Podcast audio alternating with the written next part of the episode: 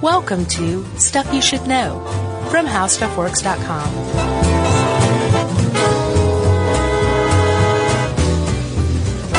Hey, and welcome to the podcast. I'm Josh Clark. There's Charles W. Chuck Bryant, and Jerry's over there. I didn't even have to look. Why? I just knew. Uh, yes, and dudes and dudettes, we are in our new studio. Yeah, can you tell? Does it sound different? It's the very first one, and um, it's tiny. Wait, what do you mean it's the very first one? Very, very first podcast that we recorded in here. Oh, gotcha. Yeah. Yeah. Uh, I was gonna say I said tiny, but it's not tiny. It's cozy, but it is all uh, all hours, Yeah. all hours. Everybody else at How Stuff Works doesn't really know that yet, but they will. Uh, yeah, because when uh, we actually have butt detection, and when someone sits down in these seats that aren't us, they get a shock. Yeah. And plus, an alarm goes off at our desks. Yeah, what's that called? DMR. TMI. Uh, how are you, sir? I'm pretty good. I feel like this is fancy. This is our first real like studio. That's not true. Uh, no, I'm trying to remember. The last one was, no, But it's not a utility closet. It's not a lactation room. it's not, yeah. It's not a murder room. It's not an like an office with like desk fur like office furniture. yeah. It's a it's a studio that was built out for the specific purpose of recording podcasts. Yep. All we have to Awesome. do uh, is put up our Aaron Cooper originals, the artwork, Got a couple of those waiting to go. and uh, we got to work on the lighting in here a little bit. yeah. Jerry said she's going to hang some china balls for us. Yeah, she keeps pushing the China balls. Um, so anyway, enough about that. We just wanted to say we're super excited to be in our new office and our new studio. it does feel good. Yeah. Kudos for that intro. Yeah. uh, I'm not gonna say that I knew you were gonna say that. yeah. I, I was going to say that too. I I knew knew. that you were thinking of saying that, Chuck. yes. Uh, ESP. Do you believe in E ESP? No. No, not at all. Do you, no. What What do you think it is? Because surely, I mean, just about anyone could agree that humans have some sort of ability somehow to make good guesses or to Yeah. predict the future, or whatever you want to call it. Do you agree, or do you think it's strictly just us? Selectively paying attention to random instances over I- others. I think it's that. And You- you yeah. do? and as we'll talk about, I think it's the um, just the nature of uh, coincidence is going to happen Uh-huh. because so many things happen every day uh, that something is bound to seem like something you dreamed about the night before Right. at some point in your life. yeah. But the other millions of dreams you have that don't, I think those are the ones that are the uh, the tell. I gotcha. You know? Do you? I don't know. Like I want to. I spent so many years of my life believing in stuff like that. Yeah, and, like, yeah. and wanting to go to, to Duke University to study at their parapsychology department. And Did you really? believe? Yeah, and but I, you know, believing in ghosts and all this, and just that's how I spent my childhood, just reading about stuff like that voraciously. So Ghostbusters really did a number on you. Yeah, Yeah. yeah. When that came along, I was like, Sure. this, this was made for me. Yeah. Um, but uh, uh, as an adult, it's not so much that I believe in ESP. It's more that I, um, I refuse to just utterly disbelieve in the possibility of it. Sure. Okay. You know what I mean? Yeah, I got you there because we don't know everything about everything yet. Right. But uh, yeah, I'm in the I'm the other camp, and I'm not even going to say the skeptic camp because those people just bug me. Has a bad name some uh, for b- due to some bad apples. Not all skeptics. No. But uh, there are some that are horses' asses. Can we say that? I don't know. We'll find out. All right. Well, let's talk about. And I thought this was interesting because I never knew that uh, ESP is just a, a big collective term for all manner of uh, paranor- uh, paranormal phenomena, Right. which you could also call psi. Yeah, and so a dude named J.B. Ryan, Yeah. who we'll talk about later, he coined ESP. The granddaddy. Uh-huh. And then in the 40s, another guy coined the term psi, and psi is the a Greek letter, and it's equated with psyche or the soul. Yeah, PSI. And the reason that the guy chose psi is because he felt ESP suggested it was something supernatural. Yeah, sure. And Psy, he felt suggested that this is a normal part of humanity. We just don't understand Yeah. It's it sounds like science. it. You're right. but there are several categories of ESP, um, and this is the one I never knew the actual definitions for these. I sort of just threw them all in a bag together. Uh, you have telepathy, and that's when you can, you know, you're over there reading my thoughts. Yes. Like Chuck is really not happy to be in the new studio. That's not true. He'd rather be at home on the couch. I'm reading your thoughts right now, and I know that you like this place. Oh, okay. Well, you're you're a telepath, Right. Uh, clairvoyance, which is the ability to see uh, events or things, objects happening somewhere else at the same time. So, are you doing? Are you clairvoyant? I am. I'm seeing your couch right now, and I'm seeing it's not that comfy. Yeah. So you're not missing that much at the moment. I know somewhere Jonathan Strickland is waxing his head, his bald head. That's just a logical assumption. Okay. Uh, then we have our precogs, precognition. That's when you see into the future. Uh, retrocogs, retrocognition. You can see into the distant past. Uh, That's there's another um, that's a widely accepted uh, definition of retrocognition. Yeah. like seeing you know a cave like tuk tuk running around with the Sure. dinosaurs like you do, which I guess never would have happened. Yeah. Um, but there's another term for retrocognition, whereas something in the future affects something in the past. So a decision Oh. you make in the future Yeah. affects your past. And uh, an example given is that um, you have a dream about a dinosaur. Okay. Now let's say uh, a spotted dog. Okay. And then the first thing the next morning, you go outside to water your lawn and the same spotted dog or a similar spotted dog walks by. The idea isn't that that was very coincidental or that you had ESP in your dreams, Yeah. but that you seeing that dog in the morning affected your dream the night before. Oh, okay. So that's another definition that's emerging for retrocognition. Gotcha. That's getting a lot of traction because of the stuff we're finding on the quantum scale. Huh. Just weirdness like that. All right. Then you have your mediumship, and that's um, uh, Miss Cleo, who can channel dead spirits. Oh, yeah, I forgot Remember about that? her. And I then you wonder have how much money that woman grossed in the Oh. 90s. she made a lot of dough. I hope so. Yeah. I mean, she was working hard. she had a, a, a finite window of opportunity and she worked that whole time. She So- didn't like buy a sailboat and sail around the world after like her first million, you know? Like she worked. So you're not in the camp of like she's taking people's money and taking advantage of people. Mm-hmm. Uh, I, I see that argument. Sure. For sure. I also see like if people want to spend their money on that and they get something out of it, knock yourself out. All right. Uh, and then you have uh, psychometry, which is the ability to read info about a person, place uh, by touching the uh, person Oh, or yeah. object, and that's uh, what I like to call the dead zone. Right. Christopher Walken, he would place his hands on you and he would see something. Man, I think we talked about it recently about how that movie holds up still. Yeah. That is such a good movie. Yeah, it really is good.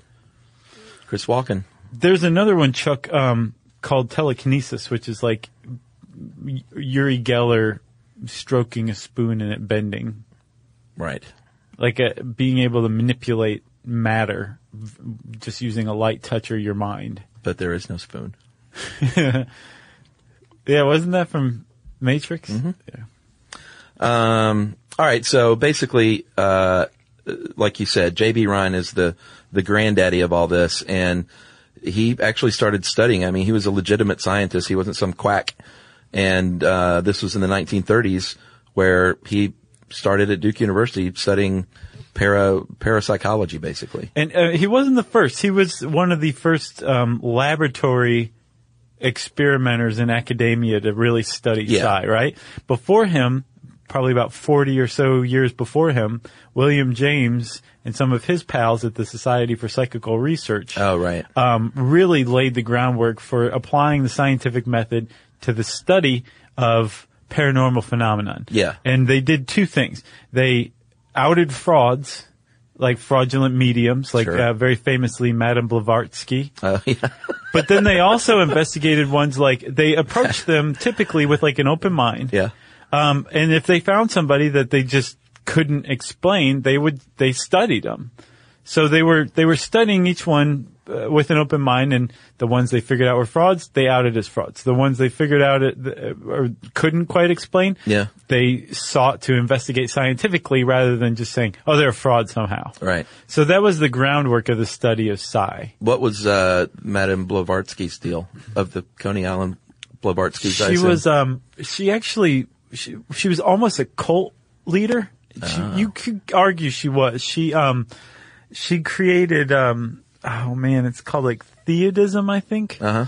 which is um it, it was it was almost a cult it was a huge um movement in the 19th century where like you go to like a seance and there was a medium there and they would channel like the spirits of the dead relatives of people who were there holding hands in the circle and stuff like that.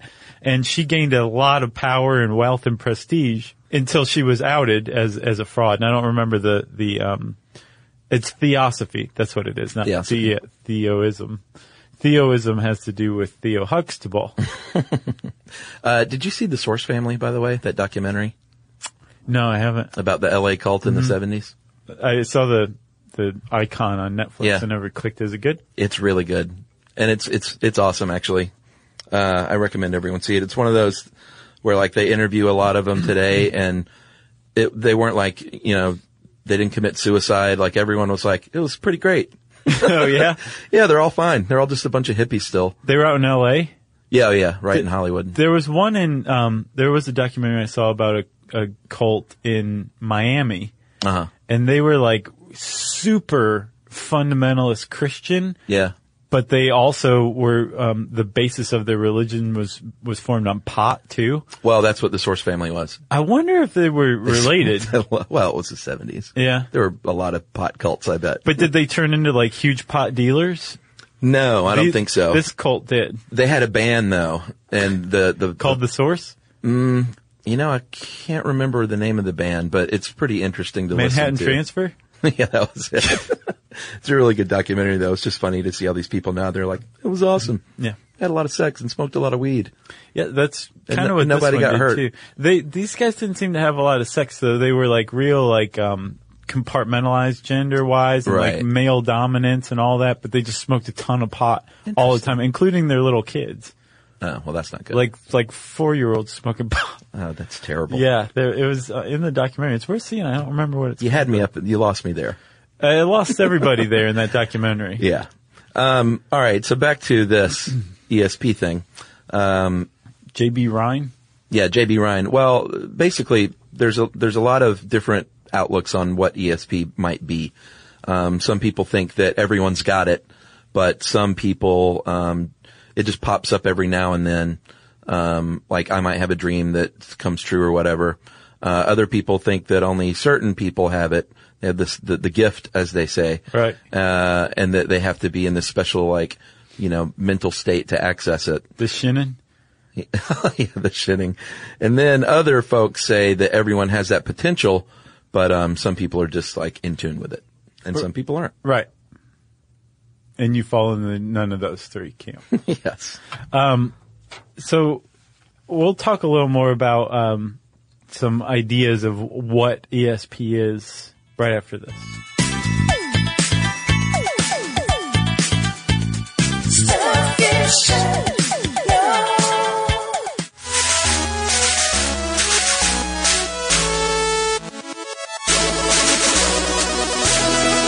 So Chuck, um, you said that there, basically how people see ESP is either everyone has it, some people have it, or no one has it. Basically, uh, whether you're a skeptic or a believer, Right. um, if you are a believer in ESP and somebody comes to you and says, okay, explain ESP. Like, what is it? Right. There's actually a couple of um, very common suggestions or proposals. Yeah. One made sense for a while Right. before we knew a little more about the brain. Um, and that was that ESP was some form or fashion of the electromagnetic spectrum Yeah.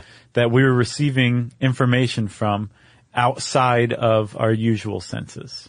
Yeah. And like you said, it, it fell out of favor because um, basically it didn't explain anything about how it moves through time, or there you didn't pick up on special some special part of your brain that like receives this message. And there was a, um, did you see that study I sent you? That was, I think, from 2010, where they put people in an MRI and then showed them um, different pictures or whatever. No. And they did, they showed, like, they, I, I put you in the Wonder Machine. Okay. And now I'm showing you a picture of the flower. And that's it. Okay. It's lovely, except it sounds like a German uh, rave. okay, Yeah. a little bit. Um, but that would be uh, the non-ESP stimuli, the control group. Yeah. To test ESP and to see if the brain reacted differently, and then to see if there was a part of the brain that's picking up on ESP. Uh-huh. I would show you the flower, and then in the other room, I would also show Emily that flower and Oh, have her right. think about it. Yeah. And send you the thought of that flower. So you're getting ESP Uh-huh. stimuli and then non-ESP stimuli. And from the MRI, they showed that the brain didn't react differently. Gotcha. So it suggests that there isn't a sensory organ or region of the brain that's responsible for picking up ESP, which doesn't debunk the possibility of ESP. Yeah.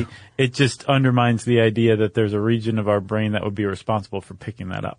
Plus, if Emily's over there, I'm, I'm my first guess is going to be dog every time, and it's flower, and then Well, it's not going well, to. it wasn't about guessing. It was just to see, like, showing you ES, the ESP version, Right. and then the non-ESP version of the same thing. So you weren't guessing.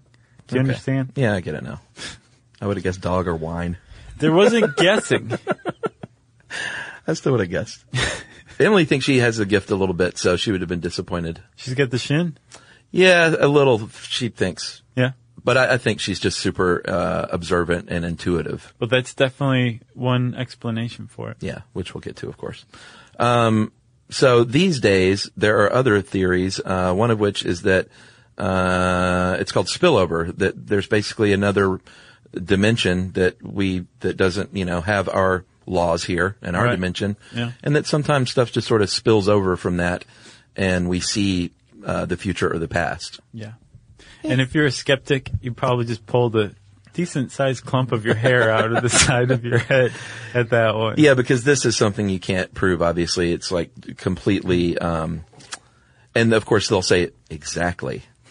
Yeah. You know, Yeah, and I think I got the impression from this article that um, they were making that point. Like, science is just chasing its tail and trying to explain ESP because it's not currently capable. Yeah. And science goes, "It doesn't work like that.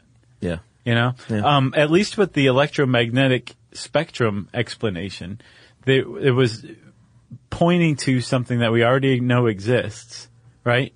It's just that there, there's no way to show that we would be getting how we would be getting information from it because that electromagnetic explanation, Yeah. it, it basically says if you compare it to other findings from ESP, it makes even less sense Right. because with ESP, one of the hallmarks of it is that no matter whether you're out there outside of the studio Sure. thinking about wine or a dog or something, Yeah. and I'm picking up on it, or if you're in China and I'm here and we're doing the same thing, the, the signal doesn't weaken at all. Yeah, and that just flies in the face of all we know about electromagnetic waves. Exactly. No good. Right. So there's a lot of things wrong with the proposals of what ESP is. Uh, yeah, but you know, the reason why still people still believe in this stuff is because of either hearing a story about their friend who said, you know, listen to this crazy thing happened, Right. or experiencing it themselves in some way or another, having a dream that something similar happened, and all of a sudden you're like, hmm, I might have the gift, Exactly. or it popped up in me, you know, briefly at least. and there's a i mean there's a lot of um evidence of strange and unusual occurrences Sure. that support the idea of ESP. Yeah. Um, this article gives a really good one about um, an 1898 book called Futility. Yeah. That was written by a guy named Morgan Robertson, right? Mm-hmm. And in it, the guy details this book or this boat called the Titan. A ship, Yeah, a ship, a boat. a big old boat Yeah. um, which is sailing across the Atlantic and hits an iceberg at night and sinks, and a bunch of people die because there weren't enough lifeboats. Yeah. And this is 1898, and if that sounds familiar, the Titanic did the same exact thing. The Titanic, not the Titan, Yeah. did the same exact thing 14 years later. Yeah, uh, if there there are a bunch of similarities. Um, the Titan struck an iceberg in the book on the starboard side on an April night in the North Atlantic off the coast of Newfoundland, and the real Titanic struck an iceberg on the starboard side in April in the North Atlantic off the coast of Newfoundland. On a starless night? Uh, I don't know about that. Okay. Uh, they were both said to be unsinkable. Um, more than half of the passengers of the Titanic uh, perished, and more than half of the passengers and crew on the Titan perished.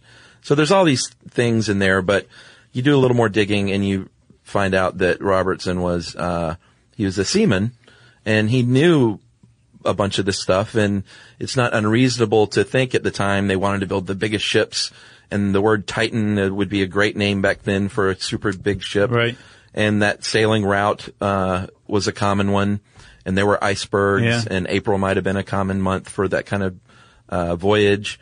So uh, all of it can be explained away, kind of. Um, but it is definitely something you look at and go, "Ooh, interesting." It is interesting and it's amazing coincidence and it focuses the uh, attention and captures the imagination.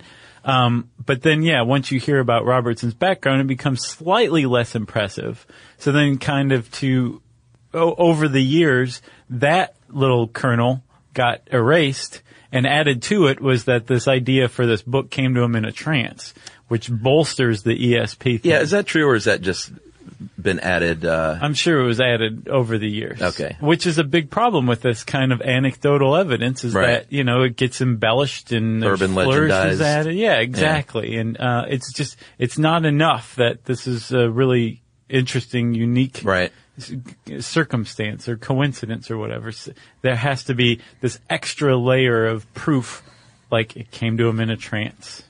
Come on. Yeah. so back to Rhine, he did some, um, like I said, in the 1930s, he started studying this stuff uh, with one of my favorite inventions um, by his colleague Carl Zinner. Uh, of course, if you've seen Ghostbusters, he was using he was using a, a version of Zinner cards.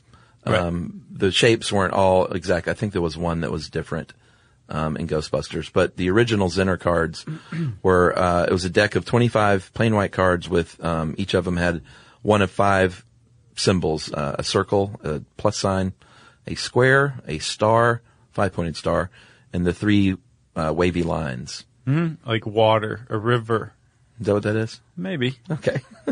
and the idea is that just like in Ghostbusters, you hold it up and um, ask the, you know, not showing them the card, uh, obviously, not the symbol, and say, what do you see? And they say what they see, and then you record after the deck how many they got right. Right, but the person uh, holding the card is supposed to be thinking about what they're seeing, Sure. so that the other person, the target, Yeah. the receiver, can um, pick it up tele- telepathically. Yeah, and I did. They have these online. I took the test yesterday, Uh-huh. um, and I went through the 25 deck, and I only got six out of 25. And at the end, it just said, "You are not a psychic."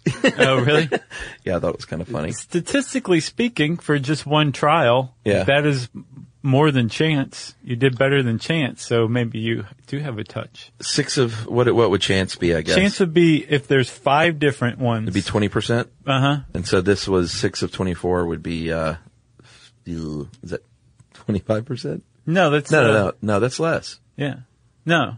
You did six of 24. So bad you did at math. 24 or 25. Twenty-five.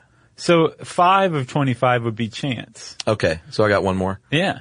Well, and I think like three of the first eight or so or six I got, and I was like, oh, I've got the gift. Right. But I didn't know like it's randomly generated, and so it's not like someone was on the other side thinking of that card. So I literally I was like, what do I do? I was like, I'm just guessing. So that brings up some interesting stuff. Like there's, there's, um, evidence that when a machine is involved, Yeah. that there is no telepathy. There would only be clairvoyance, right? Yeah. So, I mean, if, if, if telepathy is you picking up what's in someone else's mind and the computer is mindless, then you shouldn't be able, you know, what you were saying, like you should, it shouldn't, you should not be able to know what Zener card it's going to pick next, right? But there have been investigations using computers and using machines that show above chance Yeah. that there is some sort of weird interaction. like uh, random number generators. Yes. Yeah. So Princeton University has a department called the Princeton Engineering Anomalies Research Department, PAIR, right? Of course. And PAIR has been doing studies for a couple of decades. They've done millions of trials. Yeah. And basically they'll say this is a random number generator or this, this machine operates randomly or whatever. We want you to think of a number and we want to see if you can influence the numbers that this computer spits out. Oh, so you're thinking of the number, then the com- you're okay. That makes like sense. the human is trying to affect the, The computer. the output, the behavior of the computer. Of course, if you're sitting a- across the room or in another room thinking about a number that a random generator should put out, it should have zero effect whatsoever. no, it's a computer. the weird thing is, is what Princeton has found is that yes, over enough trials, you there is a slight, very slight, but measurable effect that human thought has on a random number generator Come on. it's it's on Princeton's website. And this is stuff that like is apparently accepted in the in the scientific community that Yeah. the the the um, trials that they are running are so widespread and so repeatable and have been done so many times that the data that they're coming up with is is uh, it's significant. Well, Ryan, with his intercard experiments in the 30s, did find that some people um, got what they thought were pretty impressive results. Like, you know, a few, I can't remember their names, but Hubert Pierce, was he one of them? he was the one. Well, how many, what was his percentage? He had one where he got um remember how you got 3 in a row and you were like, "Oh my god." Yeah. He got 25 in a row once. What? 25.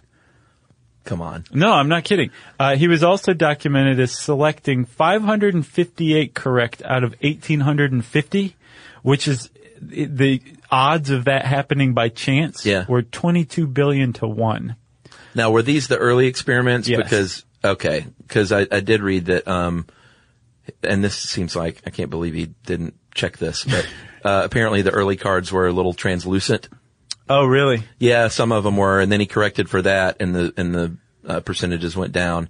And then they, um, I know other uh, scientists said that you are somehow influencing with your body tell, Right. like you ba- basically you don't have a good enough poker face. Yeah, in the earliest um, Ryan experiments with the Zener cards, he would hold the card up And go he'd be making eye squirrel. contact. right. Right, the guy, yeah, the guesser would be like, "Is it the wavy line?" And yeah, he would start shaking his head, just im- almost imperceptibly.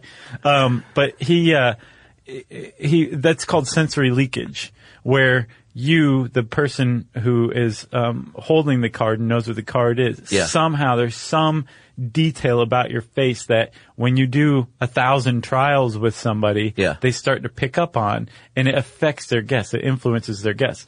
So to to um, correct for that, to control for that, What's it um, called? th- a sensory leakage. Oh, gross. Isn't that gross? Yeah. Um, they they came up with something called the Gansfield experiment. Ah, yes, the Zer- German Gansfeld. um, that means whole field in uh, German, and that is when they started putting people. Um, they would start depriving their other senses, basically. Right. Uh, they would be in a uh, like a, a dimly lit uh, room with red lighting, and they would have white noise, and they would have their eyes covered with these uh, special glasses. Or with- ping pong balls cut in half, like Kermit the Frog. I guess later on they said we should just make some glasses. Exactly. We've got the funding. So basically, the idea was let's rule out any uh, any of that s- gross sensory leakage. right? Yeah. Which smells. um, so, uh, yeah, apparently later on in Ryan's experiments, um, after he started controlling for stuff, the percentages started to drop. Yeah, Of And he- correct and he guesses. Got sad. He's, he was also, he's generally a respected researcher for Yeah. a couple of reasons. One, whenever he did, whenever evidence of like, um, some sort of uh, bias or fraud or something was brought to him, he corrected for it. Yeah, he wore glasses and a white coat. Right, that was another one. Uh-huh. Um, but he- also he was daring enough to stake his entire career on uh, a, a field of study Yeah. that will get anybody mocked Yeah, sure. publicly, privately, um, can really shut down a lot of opportunities for you. This guy and his wife, Louisa Ryan, both dedicated their careers to establishing the field of parapsychology and really studying it Yeah, I rather don't than think- just walking away from it. Yeah, I don't think he was like, I really want to prove this is uh, true, was he? Uh, yes, was? he did. Oh. that was a, that was a huge criticism of him. uh, Gotcha. He wanted to believe He in it. was a definite believer. Oh, okay. Um, he was quoted by I don't know what the guy's deal was, but one day he was visited by one person, and the interviewer who went on to write a, a, a paper, I think, in Scientific American to expose him. Yeah. He said he kept a file of people of the results of tests where um, people he suspected were purposefully getting things wrong because they didn't like him Oh. to mess with his data. Yeah. He just took those and never published them. He didn't include them in the Gotcha. the results, which would definitely affect the number of correct hits, right? Um, eh, that was a huge criticism. That's not good science at all. No. But he was definitely a believer, which was another criticism of him. But he was daring and he did, um, there was another story where it's called the Levy affair, where a guy named Levy, who was uh, an electrical engineer working in the lab, Yeah. uh, unplugged, I guess, a sensor that would correct negative hits for a little while during a trial. Yeah. So that all that were recorded for a little bit were positive hits. um, and so, and then he plugged it back in. Well, this one guy saw what the guy was doing and went to Ryan and Ryan went to the guy Levy and said, did you do this? And Levy said, yes. He's like, you're fired. And just like threw the results away and all that. So he, he wasn't like, he was a true believer, but he wasn't just some like outright fraud Right, right. but he was uh, and still is under the microscope as much as probably any researcher in all of academia ever has been. All right. Well, right after this uh, break, we'll talk a little bit about what skeptics say about E ESP.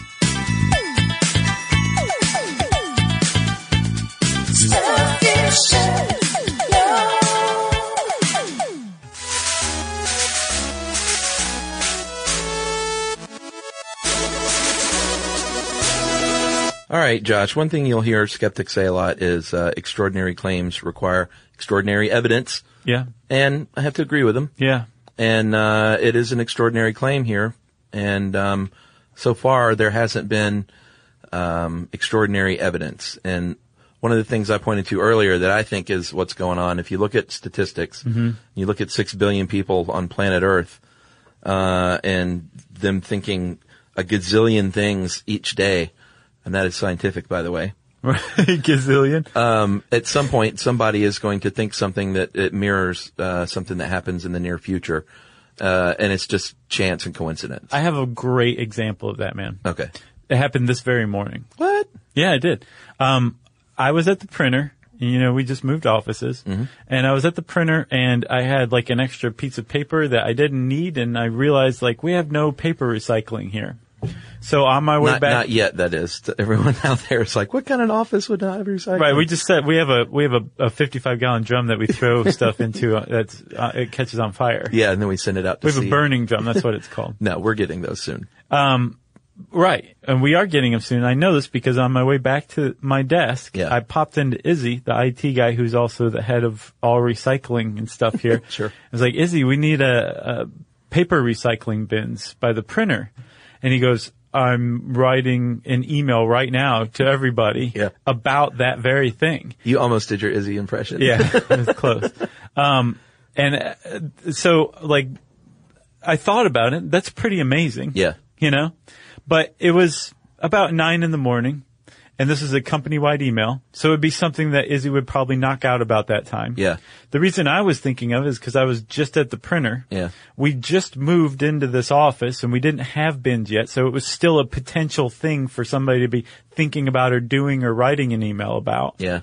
Um, and so there's all these different really overlooked variables or factors to this whole thing that that you don't think of. Instead, it just seems like an amazing coincidence or ESP. Right. To me, the really significant thing was that I happened to be researching ESP while this happened. Right. That's what really kind of stood out to me. Yeah. But if you really kind of look at it, like there's a finite amount of things that people could think about in any given day, in any given Sure. context, in an office or something like that. Yeah. Like, uh, uh, ha- had I been a goat at a petting zoo and I went over and um, talked to the Uh-huh. cow, and the cow was writing the email about recycling bins. Maybe. But we're in an office. I'm talking to the guy about recycling bins. Sure. Eh, There's just a lot of stuff that you kind of once you take that into account, it becomes less amazing. Like like the the guy writing the Titan Titanic book. Yeah, you know what used to happen to me now that I think of it is um I used to and this it's weird, it was only with phone landlines. It hadn't happened with the cell phone. Hmm. But I used to like know the phone was gonna ring right before it rang. Oh, yeah. Like almost go to reach for it. Um and it I mean it's not like it happened all the time, but it happened enough times where I was like, huh, that's weird. Sure, I know what you're talking about. But I, and it, that was all it was to me. I was not like, I have the gift. But think about it in, in that respect too. You know, 15, 20 people. So was it you knew who was calling or just that the phone was about to ring? No, just that it was about to ring. Oh yeah, that is weird. You definitely do have E ESP. Yeah. I w- um, or it- maybe, I don't know, maybe the phone made a, a little tick noise right before it rang that I didn't pick up on. Yeah. uh, But only subconsciously, you know. Well, that's another explanation for it. tick that, noise, I don't that um, right. That um, there is uh, subliminal stuff in the environment that is just too weak in nature for us to pick up on consciously, but our unconscious does or our subconscious does, which frankly opens up a whole other can of worms. You know, uh, as far as you know, how real is that kind of thing? there, but probably a little closer to reality is the idea that um, our attention isn't focused on everything that we're picking up at all times. Like, like I see your beard and I see your shirt and everything, but I'm still also picking up like sensory information from like Jerry's computer that I can see in my Right. peripheral vision or whatever. My attention isn't focused on it, but my brain is still receiving information. So the idea that our brains can put it together, all this information that we're not aware consciously that we're receiving Yeah. um, but we're still getting impressions from it. That's uh, that that could be a great explanation for ESP as well. Yeah. And you know what? Now that I think about it, the fact that it's never happened with my cell phone sort of makes sense because maybe there, it was a mechanical function, a, a, a landline ringing. Yeah, like you said, a click or a tick, but I Yeah. think you meant like a click. And it wasn't even the, the newer model. This was back in the day when The it was princess like, phone. uh, yeah, a ringing like bell. Sure. So maybe that does explain it. Yeah, I- I've got another good example that I came across in researching this.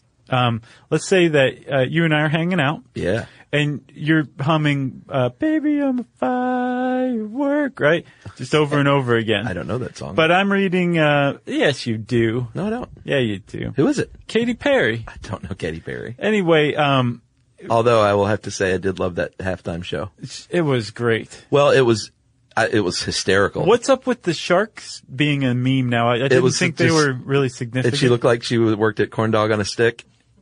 I don't know what that is. I It's thought the- all corn dogs were on sticks. No, it's that place in the, or, uh, Hot Dog on a Stick, maybe it Okay. was called. That place in the mall where they wore those big giant, uh, pinwheel Yeah, killer yeah, hats. gotcha. No, I don't know anything about Katy Perry, but I, it was the funniest, most bu- like the crazy just kept coming It- and it was, coming yeah, and for coming, sure. and I was like, "This is the best thing I've ever seen." So Anyway, in sorry. this universe, you're Yeah. well aware of Katy Perry and Okay. her song Firework and you're humming Sure. it to yourself. But I'm sitting there reading, uh, The New Yorker. Yes. And I'm engrossed in it. And not, I don't notice that you get up to go make some nachos and you come back in and you catch my attention because you're, you're coming back in with some nachos and they smell awesome. Mm-hmm. And now my attention is directed to you and you're still humming Firework, right? right? And I'm like, I was just thinking about that song Firework. I had that in my head. How crazy. We must be connected. Yeah. I didn't realize that you had been humming it earlier. Sure. And beneath my awareness, I, I picked it up.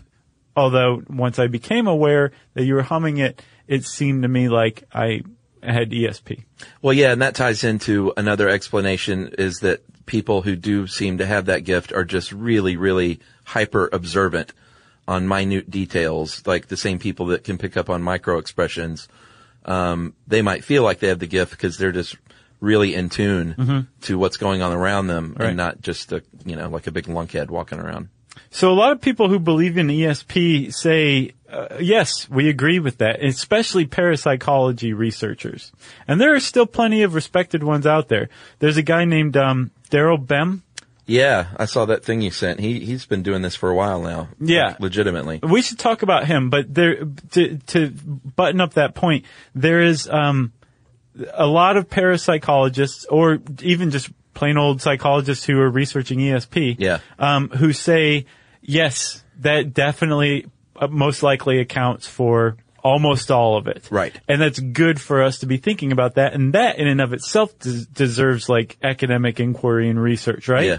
But there are still some experience, uh, experiments that are being produced by guys like Daryl Bem that, um, are showing some weird results that go beyond this kind of explanation. Yeah, and and one of the prob well, we'll talk about the problems with even this research um, about it being reproducible in a second, but he did a couple of experiments. This is from NPR. Um, a couple. Yeah. Krolwich wrote this. oh, really? Yeah. From, from, s- from Radio Lab. Nice. I didn't know that. Um, these are the two that he pointed out. He did nine different experiments, but um, the two that he highlighted was uh, at Cornell, which is where BIM is a uh, is does his work, right? Yeah, and he's a, again a very respected psychologist. That's right. And this study that of these experiments was published in the Journal of um, Personality and Social Psychology, which is a respected Legit. journal. Yeah. so they the first one was a computer quiz. They took 100 students, 50 males and 50 women. And um basically they showed a computer screen with two little curtains on it side by side and said behind one is nothing, a, a brick wall, and behind the other is something sexy. yeah. Some kind of, you know, I, I was about to call it pornographic, but who knows, maybe it's art. Nakedness, Uh, Eroticism. eroticism. Yeah. Gross. Um, this Does that room's- just make you feel like your dad saying it or something? yeah, well, this room's too small for you to say this. kind of thing. um, so basically, he would say, "You tell me um, what what you think you're going to see," and they were all hooked up to uh, to machines to read the you know their what's going on in their body, of course. Right.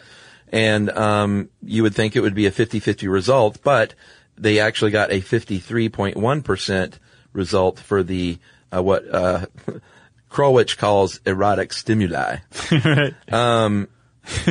and basically they uh, they think, or the, at least that's what Bim thinks, is that one possibility is that if there is if they think they're going to see something erotically stimulating, then um, it got passed back through time. Yeah, that's kind of his position is Yeah. that retrocognition thing. Yeah, that they somehow their future selves who saw the erotic image was stimulated enough that that stimulation traveled backwards three seconds and influenced their choice. because they were they would be slightly stimulated physiologically, right, before they guessed.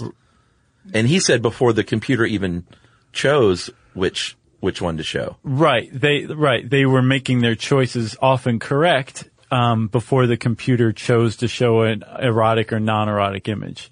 And 53%, it doesn't sound like much, but Krolwich points out a couple of things. One, that um, when the, the there was a control group that was shown just non-erotic pictures, Yeah. they did 49.8% correct, which is chance. And they were- 50-50. And they were all not happy. Right. They're like, we, I don't want to be the control. Yeah, they're like, can we get a little steamier in here? Um, but, and he, he also pointed out that 53%, 53.1 to be specific, doesn't sound like much, but, um, it- a- apparently that's a 0.2% chance where on a scale of between zero and one, Yeah. where zero is it's not going to happen and, and one is that it's definitely going to happen. Yeah. And apparently, as far as um, correlation goes or links between two things, something affecting another, a point two is about the same as the link between aspirin and heart attack prevention, um, the link between calcium intake and bone mass, the link between secondhand smoke and lung cancer. So things that are touted is like, uh, pay attention to this. Yes. Yeah. Yeah. Yeah. Exactly. So, so stuff that we accept is like, yeah, yeah. If Right. you're around secondhand smoke, you, you can get cancer from that. Interesting. But this is probably it has the poo-pooed. same exactly. Yeah. It is. And um, later on, a meta-analysis of BEM's experiments, some other experiments that were carried out afterward, and then some other experiments all grouped together.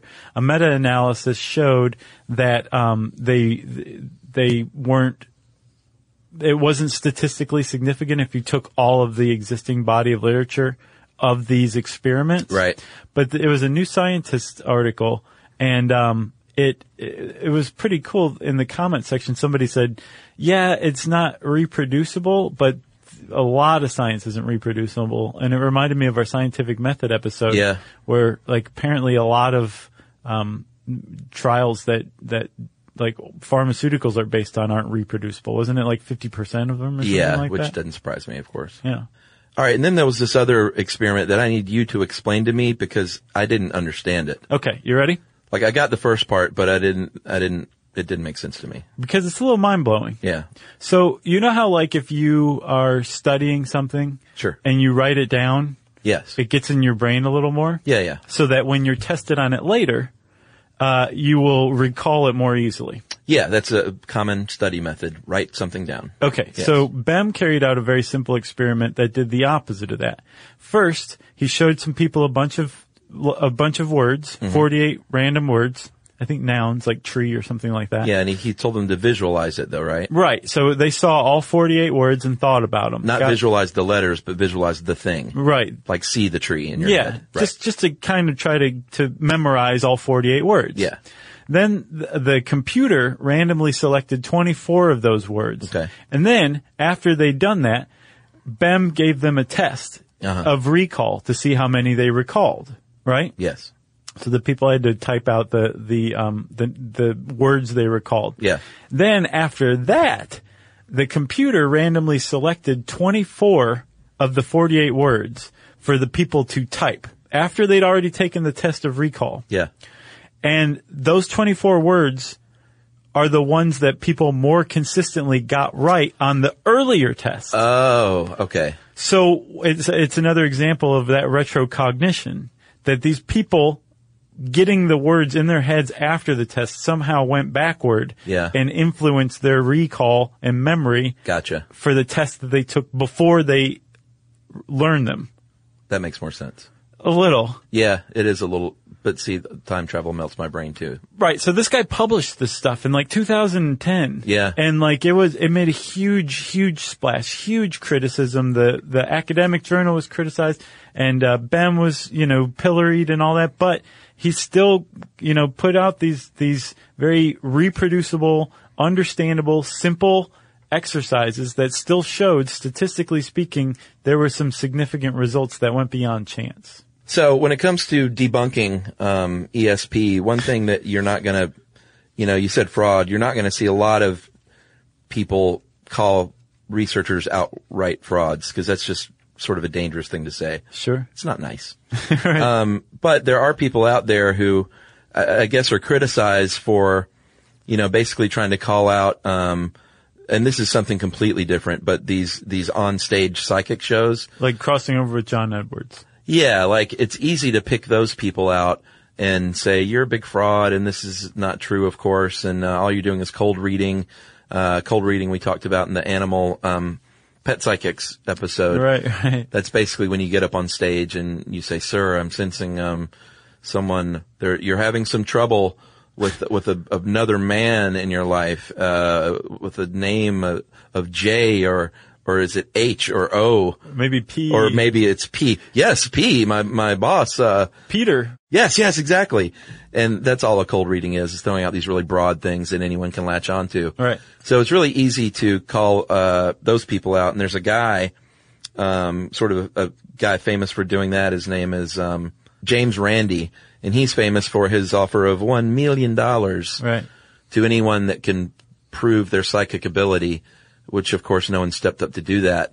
But then he gets poo pooed a little bit, like you're just making a mockery of trying to legitimately disprove something. And mockery is absolutely the right word. Yeah. And to me, the presence of mockery indicates the absence of objectivity, Yeah. right? So like what you're dealing with then with a guy like that is, uh, a set of beliefs, a belief system running up against another belief system. Right. Just like a couple of religions or something like that. It's not objectivity against fraud or anything like that. It's belief against belief or something. Yeah. Um, and, and yeah, the idea of lumping together John Edwards with Daryl Bem Yeah. is just, that's, you know, fraudulent in and of itself. Yeah, that's just, they call that theatrics, just like the onstage theatrics of a, st- a stage Right. psychic. Yeah. So, And I um, believe, I, I totally agree. yeah. You know? I, I do too. I think there's a definite room for a healthy scientific inquiry into just about anything, whether skeptics believe in it or not. Sure. If you can get some funding for it, who cares? Nice. That's my motto. Uh, you got anything else on E ESP? Uh, let me think.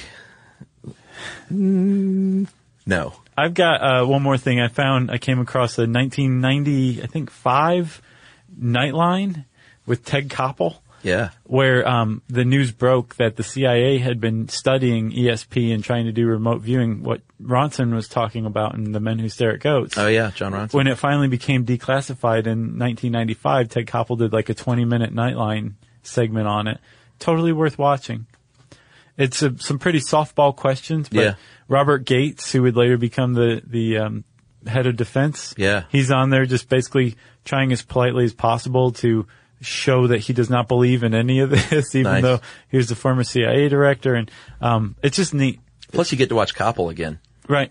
He, miss- he was a great newsman. Yeah, I miss those dudes. I miss. uh I was just thinking yesterday about uh, Brokaw. Yeah. Rather. I was I was always a Brokaw man. Did you? I, I liked uh, Peter Jennings. He was great. Yeah, I, I don't even. All know. of them were great. I don't even have any idea who does Nightly News now. I don't watch it. It anymore. was Brian Williams until about a day ago. Did he get fired? He like got. I, I know the whole kerfuffle, but he didn't get fired for that, Ah, did he? I, I am using my ESP to He's predict gonna that by get the fired. time this came this comes out, he will uh, not be there anymore. Wow. I think this is getting big quick. Interesting. Yeah, Twitter's involved. That's oh man, the Twitter takedown. Yeah. Uh, if you want to know more about ESP, uh, the internet was virtually set up for you to go find out more about it. Um, you can start by typing ESP in the search bar at howstuffworks.com. And Since I said that, it's time for listener mail. Yeah, before we do listener mail, I just want to give a quick shout out to my buddy Isaac McNary. Uh, if you remember, I did a Judge John Hodgman episode with Emily in which I did a bad home renovation. And um, this dude, Stuff You Should Know listener from Kansas, Carpenter, Master Carpenter, said, Hey man, I'll come and stay with you and help you do your, your uh, project there right. And I said, This sounds crazy. And he actually came and did it. And it looks awesome. Yeah. And he's a super cool guy. And if you're in Kansas, the, near El Dorado, Kansas, there's no better guy to hire The fabled and, uh, city of El Dorado, Kansas. It's El Dorado, actually. Okay. He has to point out. But um, not only is he a great carpenter and a cool guy, but he works with a nonprofit called Outreach Program, uh, it, and you can find it at outreachprogram.org, where they're basically feeding the world. Uh, They package food and they, they get people together in a room and package these mass quantities of food to send to uh, other countries and uh, feed the hungry. Gotcha. And he's just a really good dude. So thanks to Isaac for that. And my kitchen is looking good. So again, uh, for his nonprofit, that is outreachprogram.org. And if you need a great carpenter and you're in Kansas, check out Retrofit Remodeling. nice. All right, listener mail. Uh, I'm going to call this pronunciation help. Uh, hey guys, I'm a botanist and just wanted to throw uh, throw you a rope to help you out with pronouncing plant family names. All plant family names end in a c e a e. Oh yeah, I thought I got that wrong. Uh, it is a mess of vowels, guys. When you read it, you should just imagine you were spelling A C E as in A C E. So when you read a plant uh, family name, just break Oh, off yeah. E. AC. the ACE and read the first part and then spell ACE. So the plant family for poison oak is uh, Anacardia Anacardia CE. So it's just Anacardia CE. Uh, I remember it by imagining the aneurysm and cardiac arrest I would have if I fell into it. A N A C A R D I. what? Well, she spelled out anacardy Oh, gotcha. the first two uh, first letters from each of those words. Anyway, guys, I love your podcast. Find it endearing when you two puzzle out on pronunciations. Um, ACE. AC, E. That's good to know. yeah. So uh, love you bunches, and that is from Jane, and she said, "P.S. In Europe, they pronounce plant families completely differently. Um, other parts of the U- AEC. other parts of the U.S. might have other conventions, but the above pronunciation is standard in California." Oh well. okay. What AC. AC? Uh, if you want to let us know something that we should have known before we even recorded, but you're generous enough with your time and effort to correct us, I guess is a way to put it. Sure. We uh, that was very helpful. Thanks a lot, Jane. If you want to be like Jane, in other words, you can tweet to us at SYSK Podcast. You can join us on facebook.com slash stuff you should know. You can send us an email to stuffpodcast at howstuffworks.com. And as always, you can join us at our home on the web, stuffyoushouldknow.com.